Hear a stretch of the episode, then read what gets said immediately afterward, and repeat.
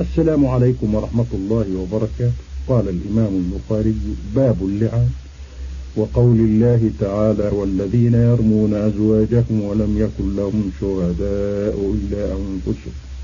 إلى قوله تعالى إن كان من الصدق أقول وبالله التوفيق اللعان مصدر لاعن يقال لاعن لعانا وملاعنة وهما قياسيان في باب المفاعلة كما قال ذلك الإمام ابن مالك وهو مأخوذ من اللعن لأن الملاعن يقول لعنة الله عليه إن كان من المكذب من الكاذبين فهو من إطلاق جزء الشيء وإرادة الكل واختير لفظ اللعن دون الغضب مع أنه موجود في لعان المرأة في الآية لأن قول الرجل هو الذي ابتدأ به في الآية.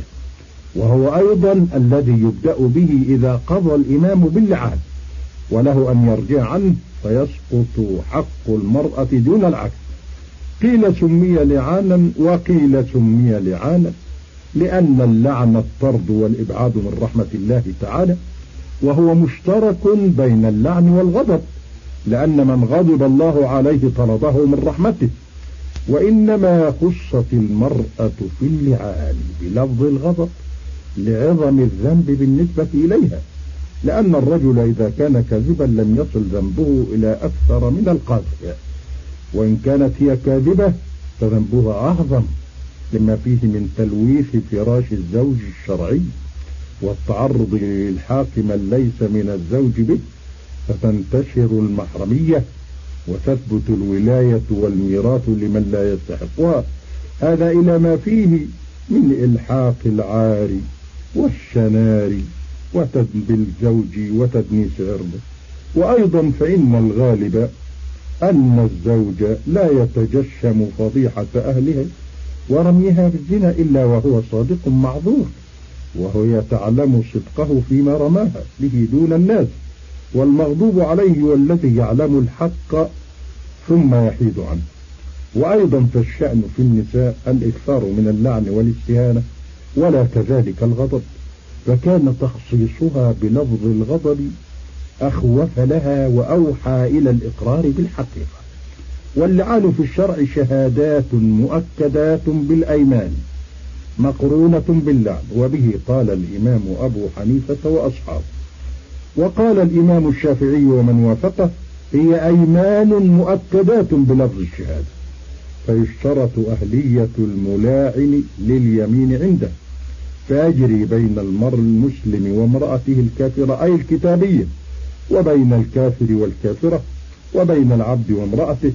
وبه قال مالك وأحمد وعند أبي حنيفة وأصحابه يشترط أهلية الشهادة فلا يجري إلا بين المسلمين الحرين العاقلين البالغين غير المحدودين في قدر وقد وقع الإجماع على مشروعيته وعلى أنه لا يجوز عند عدم التحقق واختلف في وجوبه على الزوج لكن لو تحقق أن الولد ليس منه قوي الوجوب واللعان ثابت بالكتاب والسنة والإجماع. أما الكتاب فقوله تعالى في سورة النور والذين يرمون أزواجهم ولم يكن لهم شهداء إلا أنفسهم. إلى قوله تعالى والخامسة أن غضب الله عليها إن كان من الصادقين. سورة النور الآيات من ستة إلى عشرة.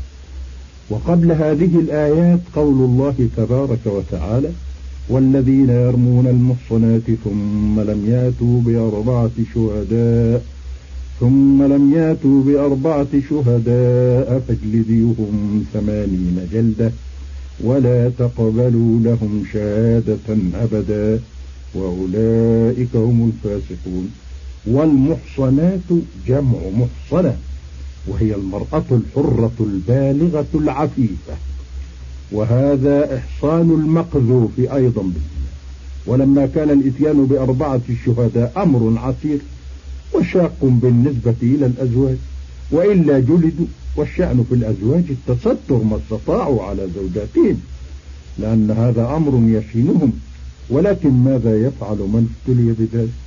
ولم يبق في قوس الصبر منفع لقد جعل الله لهم فرجا ومخرجا من الكرب والضيق بتشريع اللعان وما يترتب عليه وهو ما ذكره الله في قوله والذين يرمون أزواجهم والمراد بالرمي الرمي بالزنا صراحة.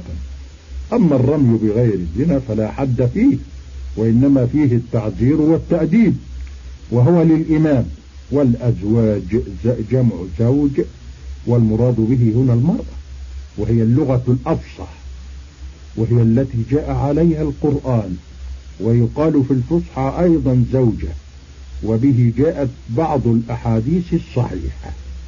ولم يكن لهم شهداء إلا أنفسهم. أنفسهم بالرفع بدل من شهداء. وطلب الشهود الأربعة في مثل هذه الأمور التي تكون في السر والتخفي أمر متعذر.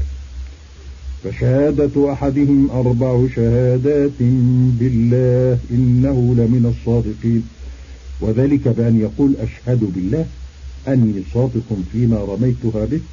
فتقوم كل شهادة من الأربعة مقام شاهد من الشهود.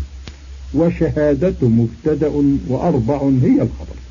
والخامسة أن لعنة الله عليه إن كان من الكاذبين يعني فيما رمى والخامسة بالرفع عطف على أربع. واللعن هو الطرد والإبعاد من رحمة الله. وأي مسلم يقبل أن يسجل على نفسه اللعنة بسبب كذب. إنه لا يفعل ذلك الذي إلا الذي إلا من تجرد عن الإيمان. ويدرأ عنها العذاب يدرأ أن يدفع.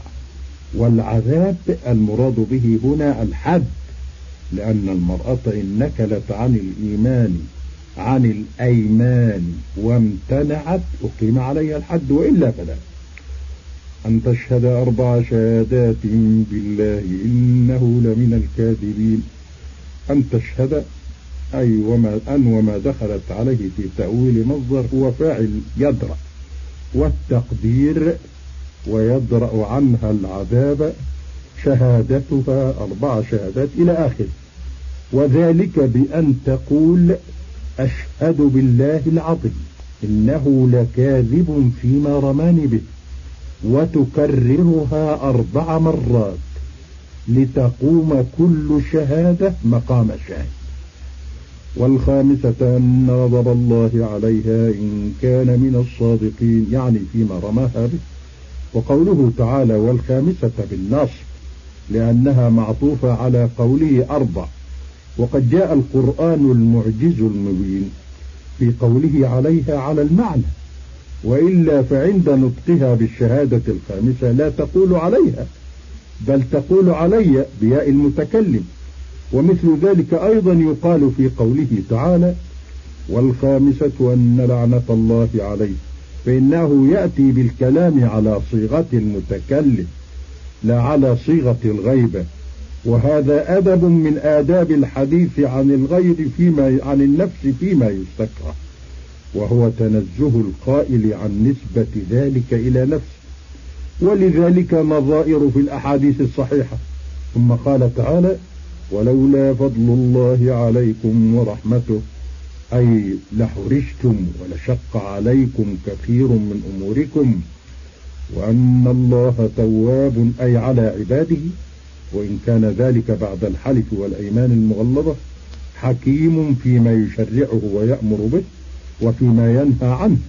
وأما السنة فقد ورد في الصحيحين وغيرهما الأحاديث الصحيحة المتكاثرة وسيأتي بعضها فيما يأتي إن شاء الله تعالى. وإلى شرح القراءة التالية غدا إن شاء الله. والسلام